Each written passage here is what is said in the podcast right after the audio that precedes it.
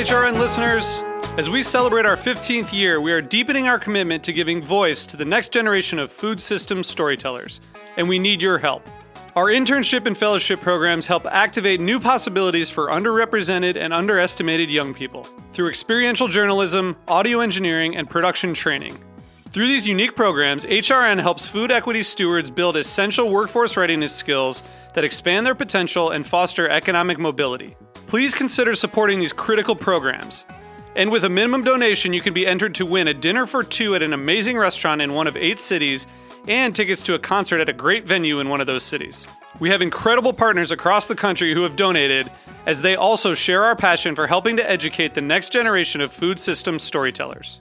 Check out heritageradionetwork.org slash 15 to donate and enter to win today. That's heritageradionetwork.org slash 15 to donate and enter to win today. And make sure you donate before March 31st. Thank you.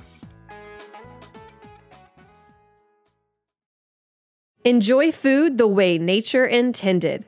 Alaska Seafood, wild, natural, and sustainable. For more information, visit wildalaskaseafood.com.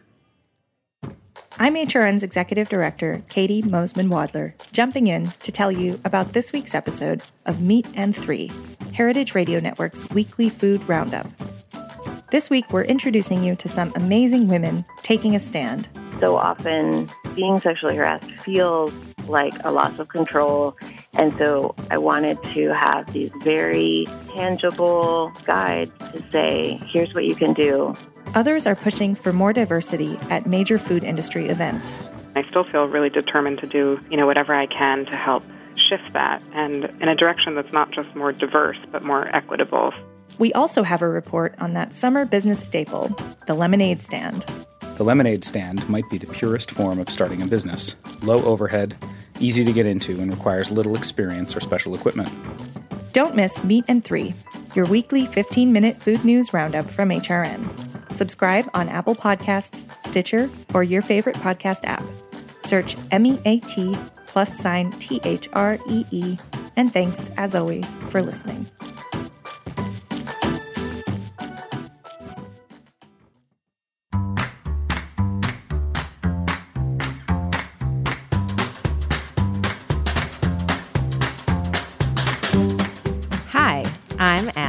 Welcome to In the Sauce, a new podcast about building food brands. We live in a culture that romanticizes entrepreneurship and the hustle. The epics from the top of the mountain are inspiring, but what I really want to hear are the stories from the trek uphill. I want the stories about the bruises and the scrapes we all get as we build our businesses. I want to hear about the roads that led to nowhere and the lessons learned along the way. And I want advice in real time. This is the story of Haven's Kitchen Sauces, but it's also the story of every growing brand because we're all in the sauce. Today, I'm speaking with Camilla Marcus, lawyer, chef, investor, business consultant, one time college admissions officer, and entrepreneur. Is there anything I've forgotten in the bio? you know, trying to be all things all the time. I guess that's the the founder's job. So right. that's Multi hyphenate, I think is exactly the word. the new Um, trendy word. But not many people know I was in college. I know. That's kind of I I feel good about that one. Um, so my 16 year old daughter met you and immediately declared you uh, her hero, which thrilled me because she saw this beautiful, confident woman who so thoroughly trusts herself, and that is, I think, the thing that shines when people meet you. Um, so I'd like to hear a little bit about your journey, um, sort of when did you have a moment in your childhood where you decided you wanted to touch food and be around food and serve people food? Did it come later? How did you kind of get into the food world? And you've come at it from a whole bunch of different angles, which we'll get into, but really, I guess, why food? Yeah, it's interesting. You know, I think, as I'm sure you can attest to, you go along your life and then people ask you questions like this and you actually get to really take stock of it. Uh, you know, my mom is from a big family. Her mom died when she was very young, and really to sort of keep the troop organized, no one was allowed in the kitchen. So my dad actually had no idea when they got married that my mom had no idea how to bo- boil water. She Right. had never seen a stove, and they got married. And he was like, "What's for dinner?" And she's like, "I don't know. You tell me." So she actually ended up really learning to cook really as a late adult with kids. Um, she's actually an amazing cook, but it really isn't a passion for her. She really doesn't Right. enjoy it. Um, she actually even rarely now lets me cook for her. She's like, let's just go out. It's easier. Right. So I think I really took on a lot of the passion for food, for cooking, for preparing things in the home because I could see it really wasn't sort of her sweet spot, if you will. And I don't know, she tells me a lot of stories of when I was a kid and, you know, I was in there making Thanksgiving. And to me, there's just nothing better than cooking for a large group. I definitely can't cook for one or two people, which is really hard. I can't hard for me. Either. And my college roommate used to be really mean about it because for some reason she thought that I purposely made a lot of dishes or mess or whatever. I literally couldn't. I was like an army chef from the time I was a kid. That's so funny. Well, no one ever taught us how to like portion, probably. I just don't enjoy it. I like cooking for, you know, again, I come from A a, big family. Yeah. My grandma lived with us our whole lives until she passed. And, you know, we're just a loud, boisterous, very large extended family. And I just don't enjoy it. I like getting to make, you know, 20 different things and really things from scratch and having everyone come around and really taste things. When it's one person telling you did a good job, I'm kind of like, eh, Right. you know, you have to say that. Right. I'm the one feeding you. But in a group, you're sort of like, yes, this is bringing people together and building community. And I had the great foresight of living with a lot of roommates in college. So we had a once a week uh, family meal, if you will, where I would That's cook for everyone and, you know, really just a time to bring everyone together and to chat about the week. So, really, from a very young age, I've always been an adventurous eater. My dad worked in Japan most of my childhood. And Mm-hmm.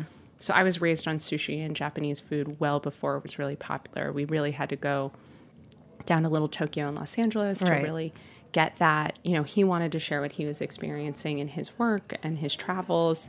So I don't know, even from a young age, I mean, I was eating uni and crazy Right. things that, you know, four year olds don't normally eat. My parents would laugh.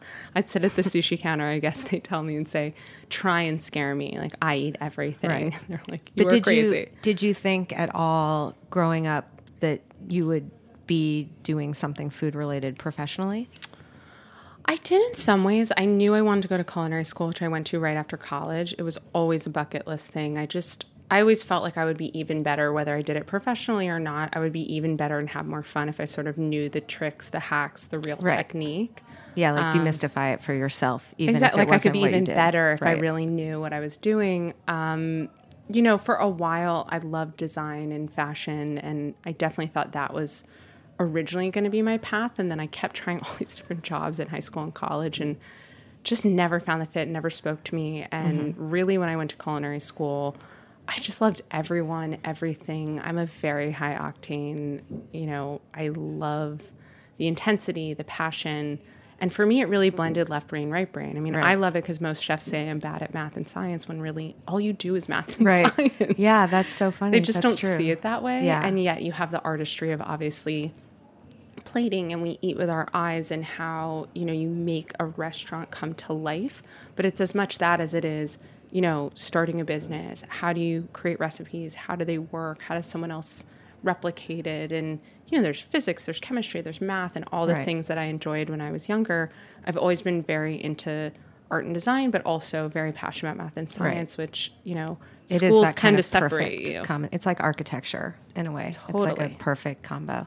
And the So- people were lovely and earnest and warm and no BS and there's no real politics. I mean, all the things that for me, I was like, oh my God. Right. In culinary school is when I thought, all right, this is really it. Now I have to figure out what really works as far as what my real role will be. But I fell in love pretty instantly through that and then through the opening of Del Anima.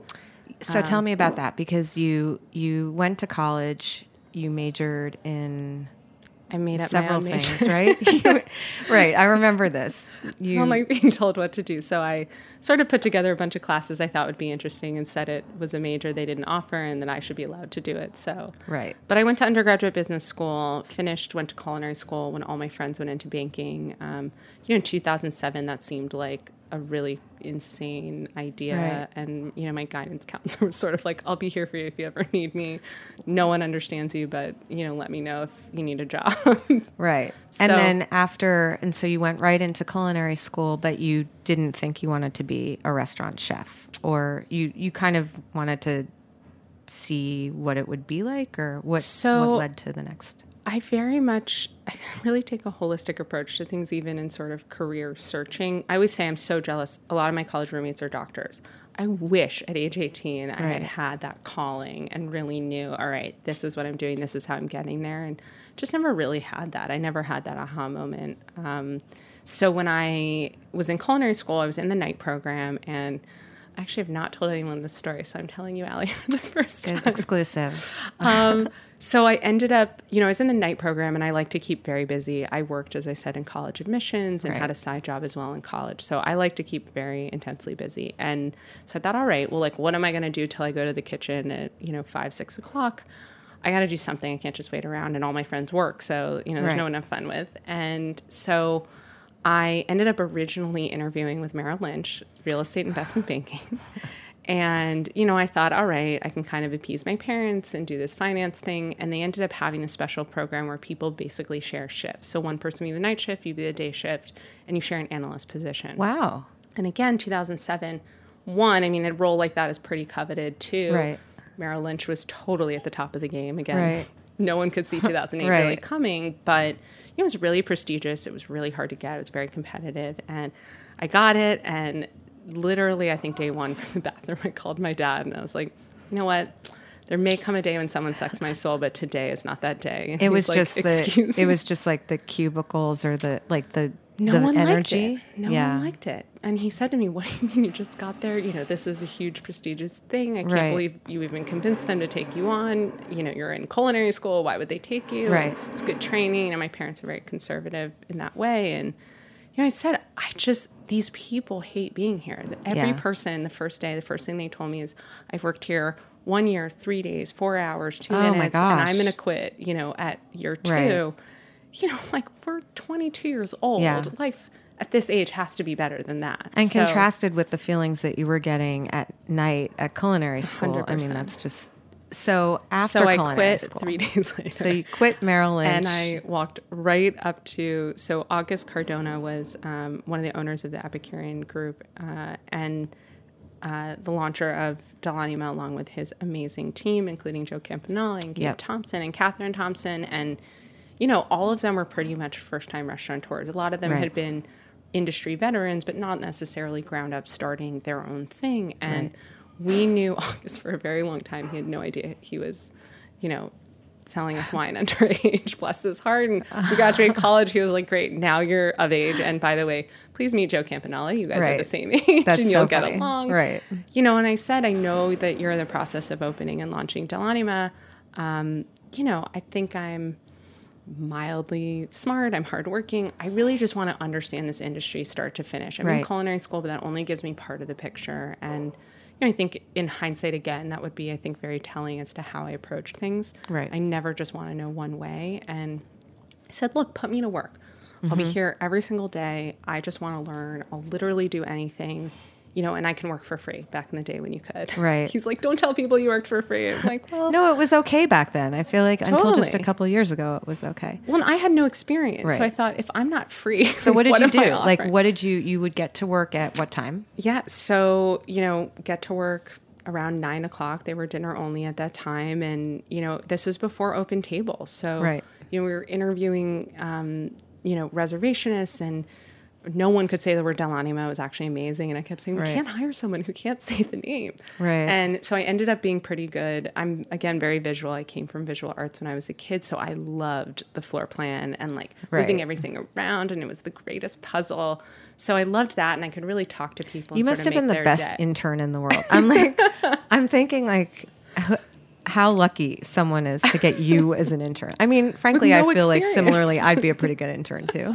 Like, No, but you know, You I had literally, I never worked in a restaurant right. ever before. Yeah, but you were just leap. eager to do anything that they wanted you to do, and you kind of loved every minute of it. So you were just psyched. You Well, know? I just felt grateful they would take a chance, and I felt I always tell people, even today, work on an opening and work with a young restaurant team. I Right. de- and I don't mean in age; I mean no experience. Yeah. Like go in the beginning, go before they're growing, because that's when you really learn the in and out Mm-hmm. and and there's more opportunity to take things on. There's no one that does that role. Right. You can sort of say, "Hey, I want that. I want that. I want to help with this. I want to help with that." There's no, "Okay, your job is to Right. do Because X, you don't Z." start hiring that way for at least two years, right? Where you're then not hiring this amazing personality, but you're starting to hire for a specific job.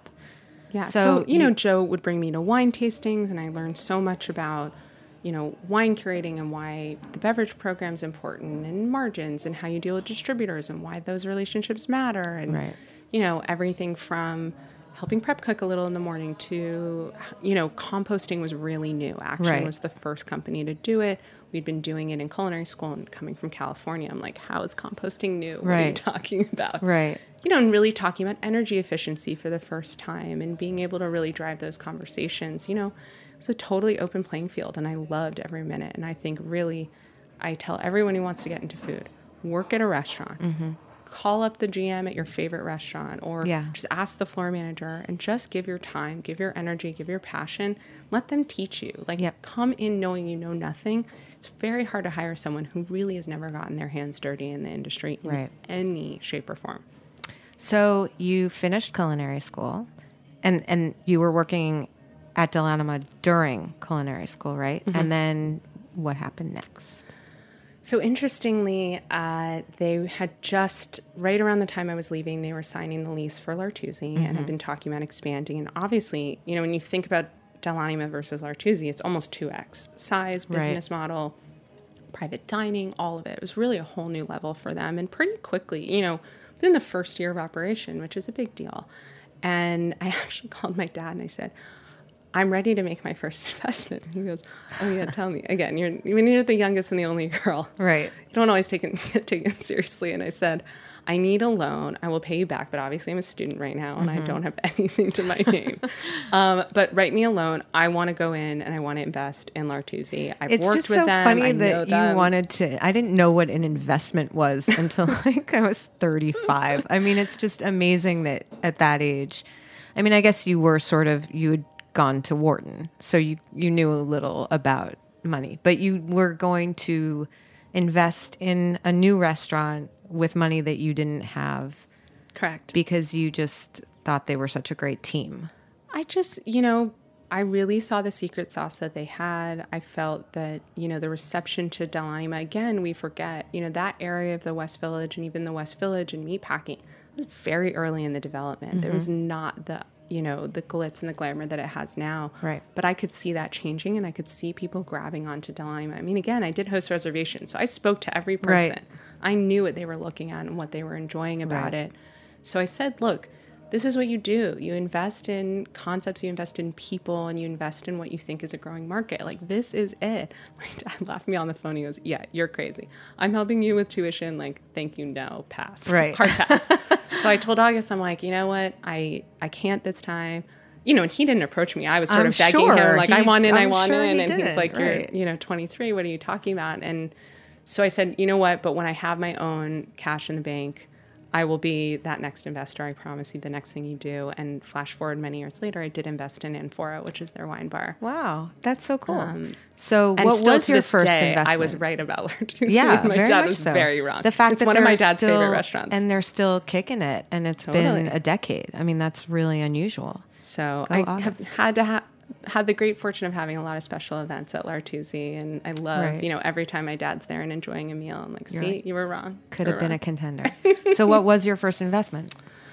So my first investment was actually so after culinary school, I went to get a JD MBA at NYU and continued to work during that time. Um, JD is legal. And, and did you think you wanted to be a lawyer? No, had no intention of being a lawyer. Uh, I really went for my mom. She really always felt very strongly that a law degree would just be such a backbone. You know, she felt very strongly, especially for a woman. You know, you sign a lease, you Right. sign a contract, you know, you're dealing with an employment issue or anything in between. And she really said, I just never want you to feel like you have to depend on someone else. I want you to have the confidence of knowledge. You do not have to be a lawyer. I don't expect you to be a lawyer. I do expect you to take and pass the bar in any Right. state you choose. Um, but she was really, and she was right. I mean, it is one of the best backgrounds. Really teaches you how to think differently and how to use resources. Were there any other lawyers in your class who were also just out of culinary school who had also gone to Wharton? No, no. and actually, There were like 10 of you? No. I we were the first year that NYU um, decided to waive the GMAT if you had somewhat of a finance background. So, Right. two friends of mine in the JD program, along with myself in year two, applied into the joint program. Right. So, we were three of five JD MBAs that Right. year because they were trying to encourage more joint programs. But you were the only chef. I was. People liked me a lot. Having I would imagine. groups over was uh, exactly. was a pro. I did one summer as a lawyer, which extra confirmed that I did not want to be an attorney. But Right. My boss that summer ended up opening a lot of doors for me and absolutely became one of the great mentors of my career. That's so, awesome. you know, even if you don't want to be that person or you don't want that job, um, Don't you know, you burn any never- bridges. You Yeah. never know. So he ended up giving me an offer at the end of the summer, and I said, you know, I'm doing this joint program, and you know, you're so amazing. You love this job so much. I see how deeply your passion is for this profession. I don't have even a fraction of that, Right. and if that's not contagious to me now, the you know he was the architect of all the bank bailouts. I mean, really one of the most incredible lawyers of any generation. Right. If this doesn't make me want to practice on nothing will, and I don't want to take this opportunity from someone who wants it. He actually said I was so shocked that you would turn it down. You had no backup, you had no other job, Right. and he really could have played me. He could have said yes and just dumped it, you know, when you got your job. The fact that you had enough integrity to tell me now, I will help you get any job you want. Any job when you're ready, you call me and I will make a personal phone call to them to hopefully open that door. And did you take him up on that? I did. A couple years later, he got me my job at CIM Group. And 100% it was due to his introduction. That's awesome. Because not being a banker and not being able to tell them I quit my bank job after three days So not really lean into a private it's equity job so well. So normally I would get the whole sort of background of where we are until now before the break. But because you have this incredibly storied, varied, very I, I don't know what the word would be because if you're multi hyphenate, I don't know if it would just be hyphenate kind of uh, story. I think we're going to take a break and it. then we'll come right back and we'll learn what you did after you said no to the big law job.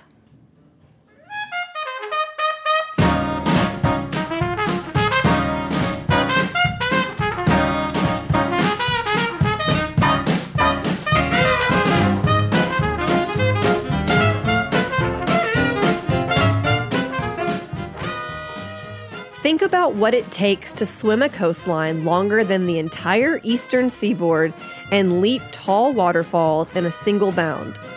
What does it take to survive 200 feet deep in icy saltwater? What would you be made of? Wild Alaska seafood is made of tight muscle mass, long chain omega 3s, and incredible micronutrients. It matters where your food comes from. Experience the flavor of the fittest in every bite and enjoy food the way nature intended. Alaska Seafood wild, natural, and sustainable. Ask for Alaska on the menu, grocery store, or smart device. For more information, visit wildalaskaseafood.com.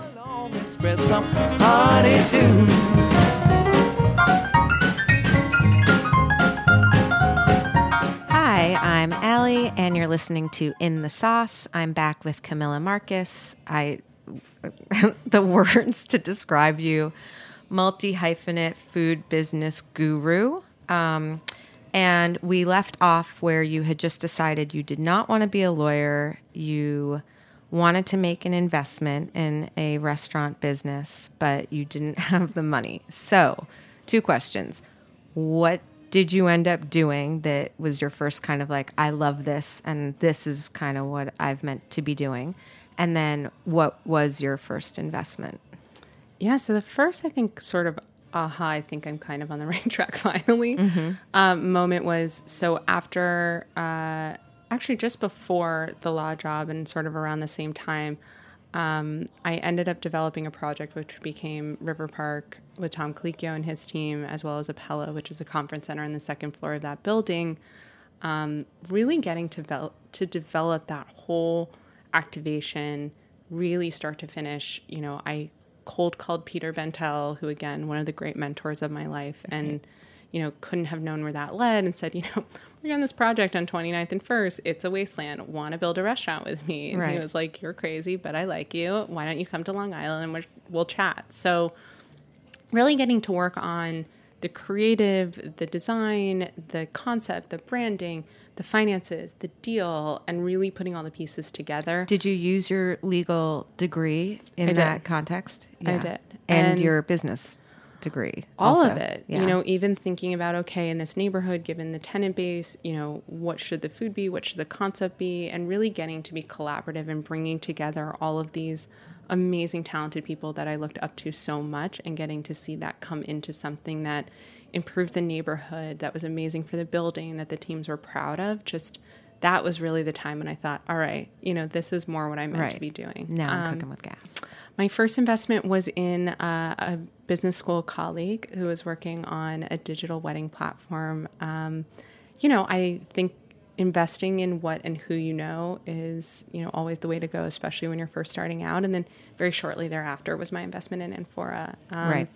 And I really started to get the bug from there. I loved, I love seeing what other people create and what's in their minds, and I feel privileged to be able to help grow and give advice and obviously give capital. And um, yeah, it really started to sort of spiral from there.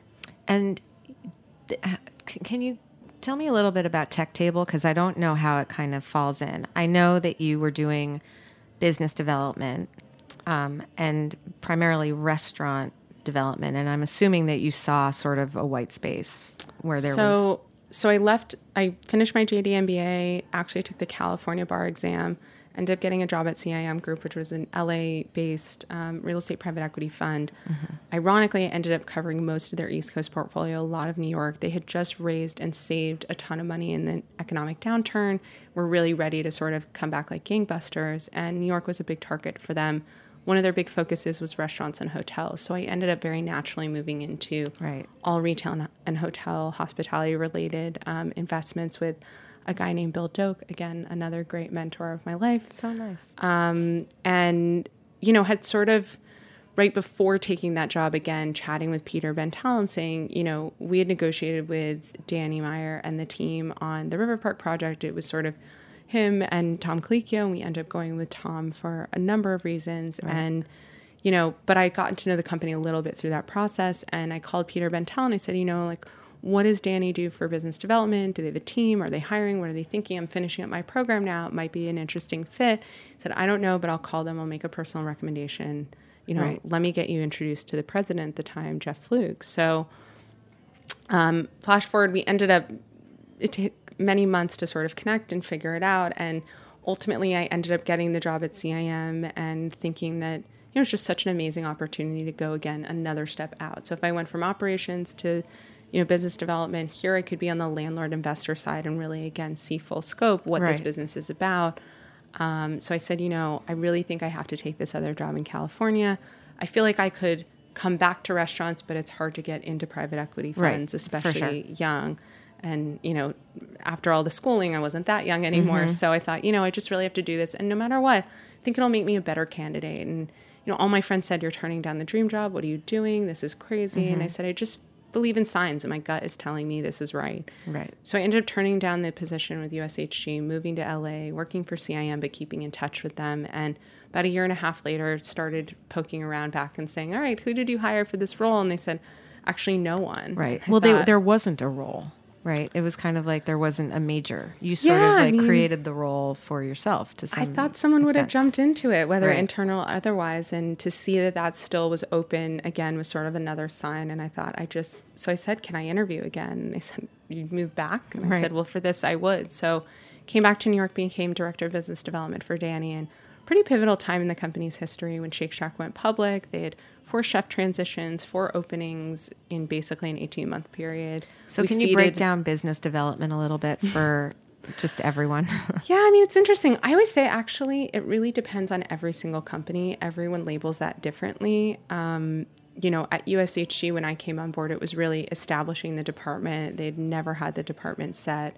Um, everything from partnerships to, you know, creating new business lines to launching the restaurant, getting it open to, you know, we seeded the business plan for what became Enlightened Hospitality Fund and really talking about the business and where it should be in one, three, five years. Right. And then really setting up systems and structure. Um, ironically, I felt like my hunch really was right and paid off because all the tools, the infrastructure, and the way of thinking at CIM, I was really able to institute in a pretty meaningful way. Um, so it's sort of like being in a little startup in a 30 year old company. Right. So That's the most fun because you actually have some money to play with, ideally. so tech table really came out of myself the head of um, technology maureen cushing and lauren hobbs who was head of marketing at the time you know we had, we were all naturally friends and mm-hmm. really from the start. And then the more we started talking and meeting people we realized this was really an emerging cross section of industries. Hospitality tech was very very new. And more, eh, correct me if I'm wrong, but it seems like more focused on systemizing things like reservation and delivery and booking through technology, not necessarily tech the way we think of it now. Yeah, I mean, the only thing, the only games in town really were all very, very at the start of what I call the operation cycle, really guest facing and, you know, very basic stuff. And that makes sense because someone who's a technologist or an entrepreneur is going to sit in a restaurant and be like, what could be better? You know, they don't know the back of the house, they don't Right. know all the things that are involved in operations. So it makes sense. And so we started seeing, you know, they were pitching us for advice or investment or a partnership or sales. Mm-hmm. And we kept comparing notes and saying, you know, the left hand's not talking to the right hand. You know, Right. operators are very gun shy. They don't want to meet with all these technology companies. They can't go through the clutter. They don't speak the same language. Right. They're not in the same. We don't have the method. time, you It- know? and tech is all about iterating, which in restaurants you don't get a second chance. Like Right. if you mess up someone's meal, they are not coming back. Right. So you don't have that chance to be like, oh, our system was down. So sorry, come Right. back tomorrow. Right. Whereas in tech, it's the opposite. You fail, it doesn't matter. Tomorrow's a new technology, a new version. Everyone uploads it. You're cool. Right. So there really was Unless so much Snapchat. misalignment.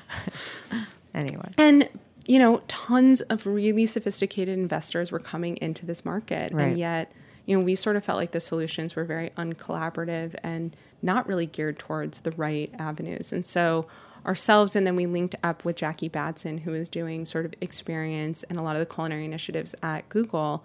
We all really were, frankly, naturally over lunch, sort of talking about the same thing and saying, there's got to be someone that's bringing these people together. This doesn't make sense. There's so much wasted talent and capital and time on these solutions that just aren't working and like no one's happy. You know, everyone it's sort of bumper cars. And, so we thought someone's got to create lanes and a place where they can meet and develop things together and collaborate. Um, and hence there was nothing and we launched Tech Table four years ago. And it is still primarily focused on restaurant systems working better through technology. So we sort of say it's high tech for high touch. It's uh, technology that improves business operations as well as the guest experience. And it's not just restaurants, it's really for anything in hospitality. I think a Right. lot of the systems are applicable in hotels as well as airlines, as well as restaurants, Right. both anywhere fine and fast casual. Yeah, that makes sense. So that was sort of your first, that was your first baby in a way. Yeah.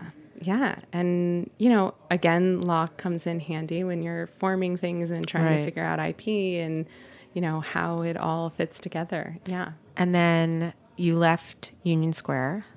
So I left Union Square before the first Tech Table Summit, but about, I don't know, had to be like six or nine months after forming it. So Right. we had come up with the idea, you know, Danny said, we support you, whatever you guys want to do. Right. You know, let us know how we can help. And we formed the company. And then I left um, just a couple months before Tech Table launched to start what now uh, is here and launched six months ago, Right. which is called Westbourne. which is, I mean, sort of, I think of as like the culmination of all of these things, right? Because tell us a little bit about Westbourne, but I mean, keep in mind that you had all of these experiences and all of these different things that you did, and they all kind of led to this one thing where you were able to bring it all kind of together, I think. Absolutely. So we launched Tech Table, and then very shortly after that, I launched Pound for Pound Consulting with two industry veterans and very dear friends, Danielle Freeman, Olivia Young. You know, and that I guess for us was also similar in scratching that itch of okay, I may not want to create a massive development in Western Manhattan, but I surely have a lot of ideas and people who would be interested in participating and people who should be collaborating and how can I help um, even though it's something that maybe I primarily didn't want to do.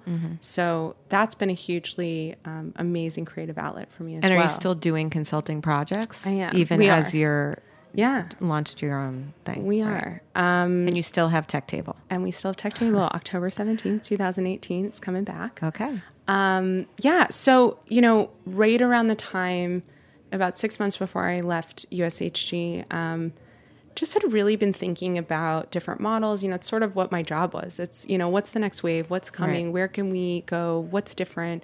And, you know, again, it was the height of the focus on fast, fine, casual. And obviously, Shake Shack going public was a very big deal for a lot of reasons. And, you know, the more I started to think about things, and I'm very big at drawing inspiration from different industries as well, you know, I was really raised very community oriented. My parents are both very immensely focused on giving back and very locally so. And the more I started to think, you know, the biggest brands, the ones that we idolize and admire, you know, like Warby Parker, for example, and mm-hmm. Tom's, there's this element of giving back that's so thoughtful, so integrated, so strategic, and that guests and users and consumers, you know, it really like is in their heart. It's a very big driver of loyalty and a connection to that brand in it's a really also meaningful very way. clear and clearly articulated. I think there are a lot of businesses that either, I mean, I'm not talking about like the social kind of responsibility stuff that's a little bit lip servicey, although probably meaningful, but even companies that are mission driven,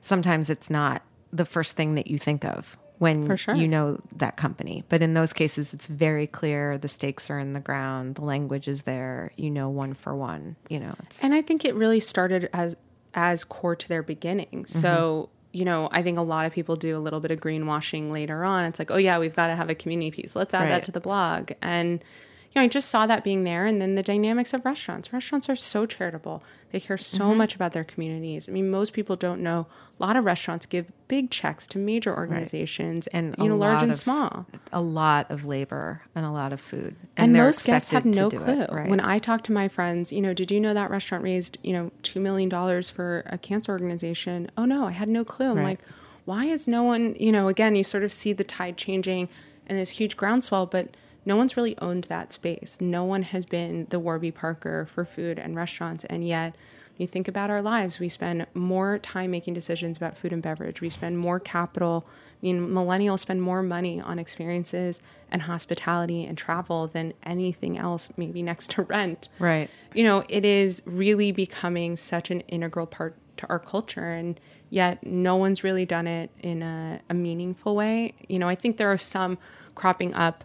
A lot are nonprofits, not many are for profit the way Right. Warby Parker is really structured. And It's also really hard. I mean, we were just talking about the idea of having a nonprofit restaurant with rent being what it is and labor being what it is in New York City. I just I can't even imagine that as a possibility. I mean, it's hard enough to be a not really profit, you know? Yeah, I mean, look, and I think you have you can only give what you have, and so I think you have to be geared towards having a sustainable business Right. and a very constructive give back. And Right. part of my passion was also, you know, I always say this: I'm so pro giving anything, your time, your energy, and wherever you see it fit, but. I really am passionate about improving your own backyard. I think that definitely comes and is inspired, comes from and is inspired by my mom. I think that, you know, for example, Westbourne's in Soho. You know, we're partnered with The Door, which is three blocks away. It's a full city block. They service 10,000 young people in our neighborhood every year. Most people have no clue. They've never Right. walked by, they don't know what it is, they've never heard of it. And really, we live in one of the most amazing cities in the world. We shouldn't have organizations like that. We shouldn't have the challenges that we have as a major city um, you know and to me it's everything is positive and impact is great but why are we giving our money away taking money from our consumers and giving it elsewhere when we have real places to fix and real people to impact real people to help you know here in every single neighborhood so so Westbourne is a social impact cafe. Yeah, And so how- we're an all day restaurant, uh, 8 a.m. to 10 p.m. every single day. We were out of the gate. We did no partial hours. Right, of course. Day, day zero. Um, and yeah, so we're LA inspired. All the dishes are really inspired by California, um, really the bounty of California, and thinking thoughtfully about how what we eat can impact our environment. Um, we're mission driven, so 1% of every single purchase goes through our charitable partner, the Robin Hood Foundation, to a local grantee called The Door. We're investing in hospitality retraining for youth in the neighborhood, and then we hire from the program. That's very cool. And then we are vegetable focused. So we Right. sort of say we're accidentally vegetarian, decidedly wholesome. Um, you know, again, really thinking about sustainability full scale. So we're a zero waste restaurant. We are very obsessive about making a positive impact um, on our environment. And again, the goal is just you come in, hopefully you think it's cool and inspiring and delicious and warm and welcoming. And, you know, all of these things are just really extra bonuses. And so, as an investor, and now because you know a lot of people, I have a whole lineup right for the next twelve weeks. Most of my guests are either entrepreneurs or either investors or branding gurus, or you know, sort of. They come with kind of like a a um, professional expertise, I guess. And so you're kind of a hybrid because you're both. And so I guess what I'd love to know is how you've sort of applied, you know, how you make investment decisions, you know, to your to your building of your own brand. You know, like what makes a great team? You know, what makes a good founder? What are the questions you ask? Yeah, I mean, I think ultimately investing comes down to product, market, founder fit, and they have to be this sort of perfect triangle that works well together. You know, you have to see the value in the product, you have to see that it fills a need in the market. The market should be big, vast, and growing, ideally. And, you know, and then I think the question is is this founder the right person? Do they have you know, it's funny. I always say it's not even necessarily about the experience. I'd trade potential and passion and authenticity for experience. But it's, you know, are they really going to be able to handle the rocket ship? Is this a rocket ship? Is it going to outer space? And is this person going to be able to handle it? Because, you know, I like to seed invest. I really like very early stage. It's where I find the most enjoyment and inspiration. And I always say to my, you know, I always say to founders, look, whatever it is today is not going to be the same even Right. in a year. So I really don't even care that much about the product necessarily because it is going to change. The question is, are you the person that's going to anticipate the change? Are you the person that's going to keep the waters calm when the boat's rocking? You know, all of those things that matters more to me. You know, are you a talent magnet? Are you that person that someone just has to work for? Um, you know, and do you have that secret sauce? I mean, honestly, as a Dun-dun-dun.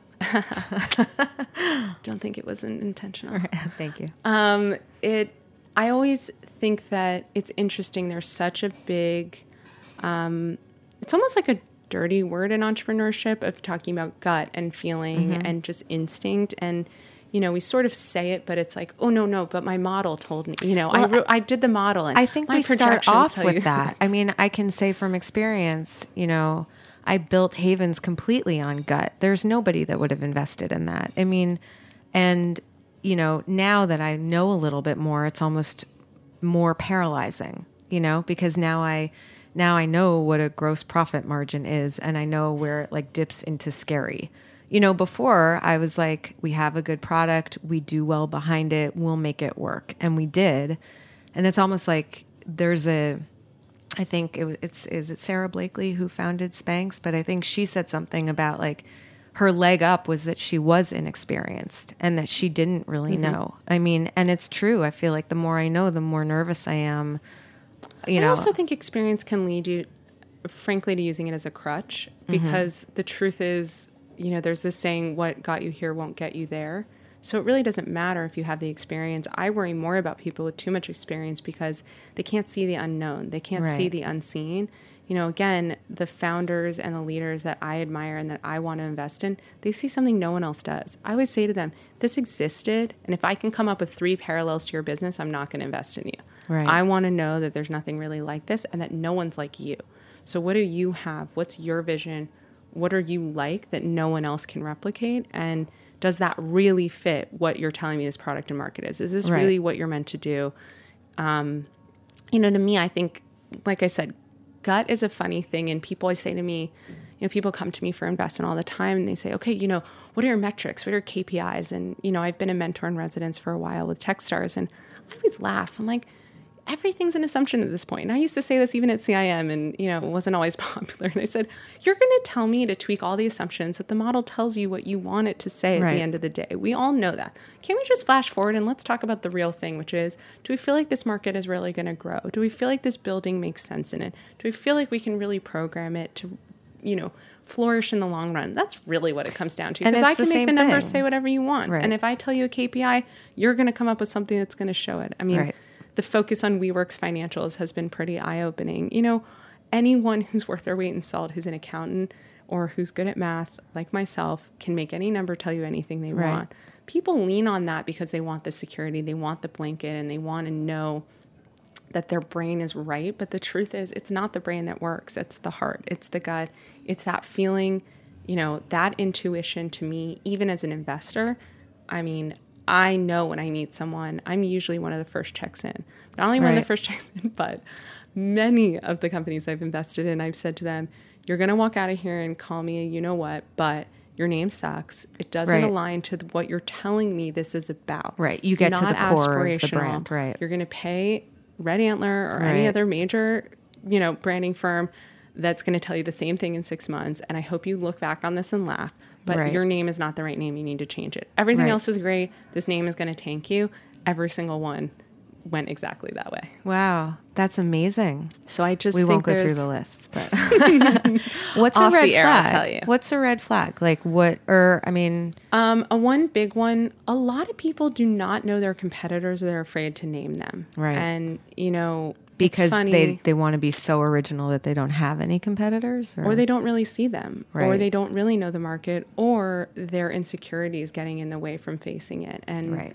to me, I honestly feel this way about probably people as well as work. Um, uh, insecurity to me is the most dangerous quality. totally. and I think it makes people do things that is not logical and isn't high integrity. Yeah, Um, absolutely.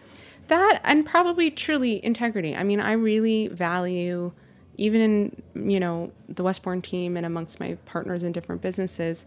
You got to shoot me straight. Like I can only deal and handle and help solve and help support things that I know about. I can't the things I don't. Right. You don't want to invest in a founder who is hiding the ball, and I think it's very easy to find that out. And Right. then Third, I mean, really one of the main questions that I think is the most important is I always ask a founder that I'm potentially investing in, why are you doing this? You know, you've mm-hmm. already decided to take what to most is an insurmountable challenge to start a startup, to raise money, to launch something that you think doesn't exist or has never existed before.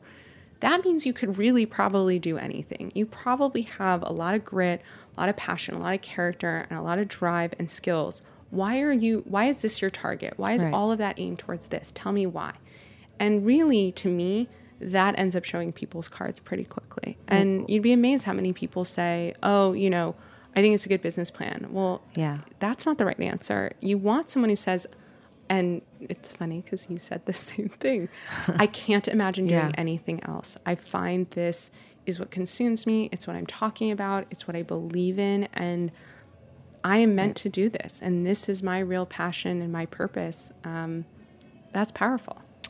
So, for someone who is clearly very confident with every reason to be confident, and someone, no, and you trust your instincts, and that's one of the most appealing things about you. What makes you wobble?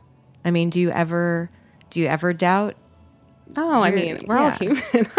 So I also me. think, again, like I said, I think that arrogance is insecurity. I think confidence is a whole other side of the coin. Um, a lot of things make me wobble. I mean, I I think in you know Westbourne, the world of Westbourne, um, you know the people. I really you everything revolves around the people about them being passionate about them feeling secure and safe a place where they matter where they're being developed where you know they're getting what they were told they're getting and that's a hard thing in a living breathing Right. business and to me you know i my first hire was a head of hr and Right. a lot of people say to me which we've talked about you know but you only have one restaurant like what are you talking about i said are you kidding me i mean to me people and culture and development and learning is absolutely the most important thing and Yep. the thing that keeps me up at night i mean to have people under your wing Absolutely. and not feel that they're in the right place or they're not trustworthy or they are, you want to make sure that they're getting where they want to go and that this Right. is a place that fosters them. I mean, that to me is where, you know, all the things that keep me up at night definitely relate to our team and people and hires. And, you know, I will say, you know, there have been a few, even in six months. And, you know, my team laughs. They're, they always say in five minutes, you already know. And I go, I do. And a lot of times I'll, I'll squash that and let the team go with the candidate, you know, if everyone's really on board. But it, a You lot of times ends up Yeah. playing out the way I think it will. Yeah. And so, like I said, things make you wobble, but you have to listen to that. So the times when I wobble, I think I've just learned over time just don't go down that path. You know, when your heart flutters and you're making a decision, I'm very calm normally, and I do feel I match the analytic with the gut. And so when I'm starting to wobble, I really try and veer and make a different decision because I know that That's that's, not sign. right. And a great example of that is, you know, it took us 18 months to find the space for Westbourne and then about six months to get us open and develop it, um, even as a scratch build. I mean, we tore it to the studs, but Right. two deals. One, the guy selling his lease pulled out literally at signature after six and a half months of negotiating. Oh my gosh. When I was in California on a road trip, Wow. was brutal. And then the second, you know, I almost took the lease um, over from Blue Ribbon, Blue Ribbon Bakery, which became Emily, Right. uh, in the West Village, and you know, we were about to sign. We'd negotiated for six months, and honestly, I couldn't sleep. And I said to my husband, like, I'm just not like that. I'm not an up all night. I'm not Mm-hmm. an anxious. I said I can't put my finger on it, but it is not The it is- space for us. It's not Right. I, it is not it, and I am so concerned, and I don't normally feel that way. And then a month later, you know, the Navy team wanted to get out of their lease. We negotiated in one month. Right. It was super easy. We all hugged. We're still friends, Right. and you know, we it just went so smoothly and so naturally, and I never had a moment of wobble. Right. And that's when I thought, all right, this is it. This is the place. That's Because- actually the most important lesson, right? Because it's not so much what makes you wobble; it's when you feel yourself start to wobble. You, What do you do? You listen, and you know that there's something a little bit off, and it might be the right space for someone else. It's just not the right space for you at that time. And right? it's interesting. I always say a lot makes me wobble, but I never let it last more than 24 hours. I really give myself sort of a day fully to think about it, tap into why. And you know what? Even if after the day I say I can't decide why I'm wobbling, I still just won't do it. I Right. just know that's not my natural state. I don't feel comfortable in a wobble state. And so something's just not right and I just have to take a left turn. So, in terms of, we have time for like a couple more questions, Sure. but I just want to talk about goals a little bit and Hashtag um, goals. Hashtag goals and and planning, right? Because I, um, you know, whether it's um, a five year strategic plan or a three year or a two year, you know, I'm, um, I can kind of see where I think I want to end up. I don't know if that's five years or 10 years or somewhere in between.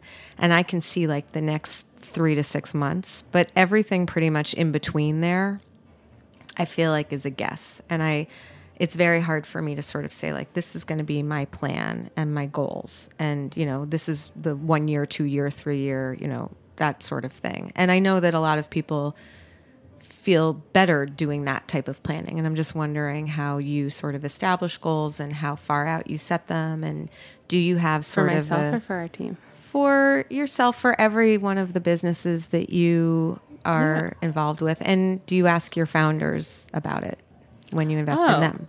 Um, yeah, I mean, I think for founders, when I'm investing, I care much more about the big, hair, you know, big, hairy, scary pie in the sky goal because I want to know where they're really taking it. Right. You know, I think the first year is then telling, and then you kind of can redefine where you want to go. But I care more about like where are they dreaming? Are they aiming high enough? And is this actually somewhat achievable? Um, from you know, my businesses, I first of all, I'm really ironically not that much of a planner. Um, too much planning gives me a lot of anxiety. Like, Right. what if I'm missing out and I don't see a new opportunity? I don't see something around the corner. Right. I feel like I can't be my most flexible, adaptive self and allow my mind to think outside of the box when you're just sort of on the track, on the hamster wheel, Right. too focused on the goals. So I think there's a middle ground. You know, it was funny when I was the first question I got when I was interviewing at USHG, someone said, What's your five year plan? I said, you know, there's two ways this can go. I can lie to you, Right. and I'm really good at making up stories, or I can tell you the truth. Like, look at my resume. I have no idea. You know, I mean, that's the truth. And I think for businesses, there's somewhere in between. I think having the really big, like, where do I really want this to be at the end of the day? You know, for me to say, I really dream of Westbourne being something like a Warby Parker for hospitality, a really beacon brand, and something that stands for something more than just eating and drinking and really bringing the community together. That's important. I think the team needs that main goal. Do you have and plans to open another one? Uh, potentially. I got a lot of, I got a lot of tricks up my sleeve. Right. I'm but, not surprised.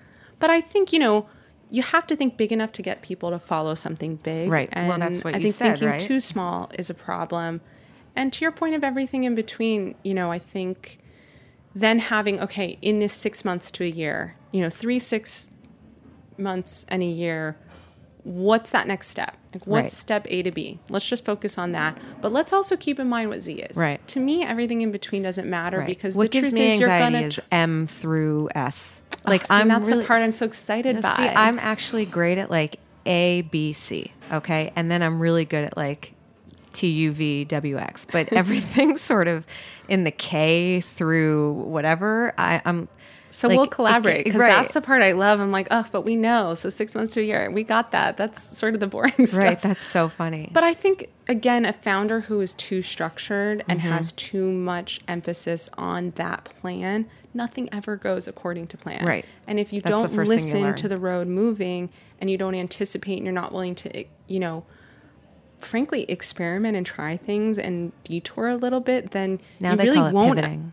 now you won't ever get to see, you know, right.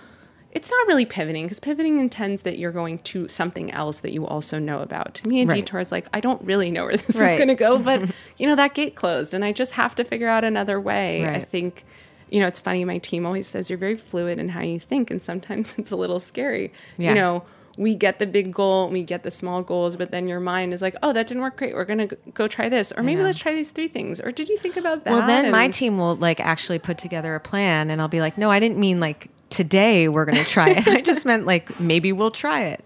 Okay. Oh, see, I'm the question. opposite. I'm like, let's do that today. What can we do today to blow it out of the water and try something out of the box? And they're like, wait, today? I'm Right.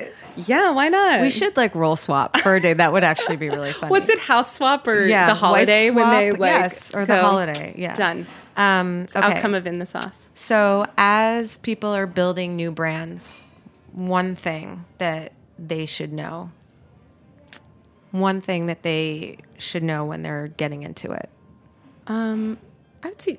Uh, sorry, I'm going to make two. That's okay. Two Um, is Two's okay. my lucky number. Uh, I always say this with business development, but I think it applies to brands too. And this is actually a little bit off of what you were just saying. I think that having a plan, like a structured plan, year to year, this is, you know, where the puzzle's going to go, I think isn't logical and actually isn't realistic. But I do think having a strategy, being very clear year to year, this is where we're going, this is what it is, this is who we are. To me, everything when you build a brand needs to be in service of, in line with, and speak to and be authentic to your strategy. Right. Everything, your real estate, what designer you use, what your price point is, what your packaging looks like. You know, all mm-hmm. of that needs to be totally seeped in your values where nothing lives outside of this strategy life and, you know, island and really being able to stick with that and keeping focus. I think a lot of times brands get very swayed by, oh, you know, it's all about Gen Z yellow now. And it's Right. like, okay, but you know, you started off with red. Like you can get to yellow, but maybe you have to think about why Right. and really it going feels back. so. It feels so inauthentic when they do that. and authenticity. I think that, you know, having a voice that is yours, that makes sense, that aligns with your values and your culture and your goals and what your business is about, you know, it's okay to be you. And I always say, if you're all things to all people, you are actually nothing. It's like you have Marmite. to pick something. Marmite, right? people love it and they hate it, but the people who love it have loved it forever and will just keep buying it. And you're not going to get someone sauce. right. Not totally. everyone likes it spicy, but you know what? You got to stick it. I love the way it. you brought it back to sauce just for the closing. Thank you so much. um, so, thank you, Camilla. Um, This was wonderful. That was super fun. Everyone, check out Westbourne. 137 Sullivan Street between Prince and House, Houston in Soho. And um, please feel free to send me suggestions, um, ask us questions, send an email to Heritage Radio, and um, I'm happy to respond. And as we close, I just want to say a big thank you to David, our engineer, and uh, we will see you next time on In the Sauce.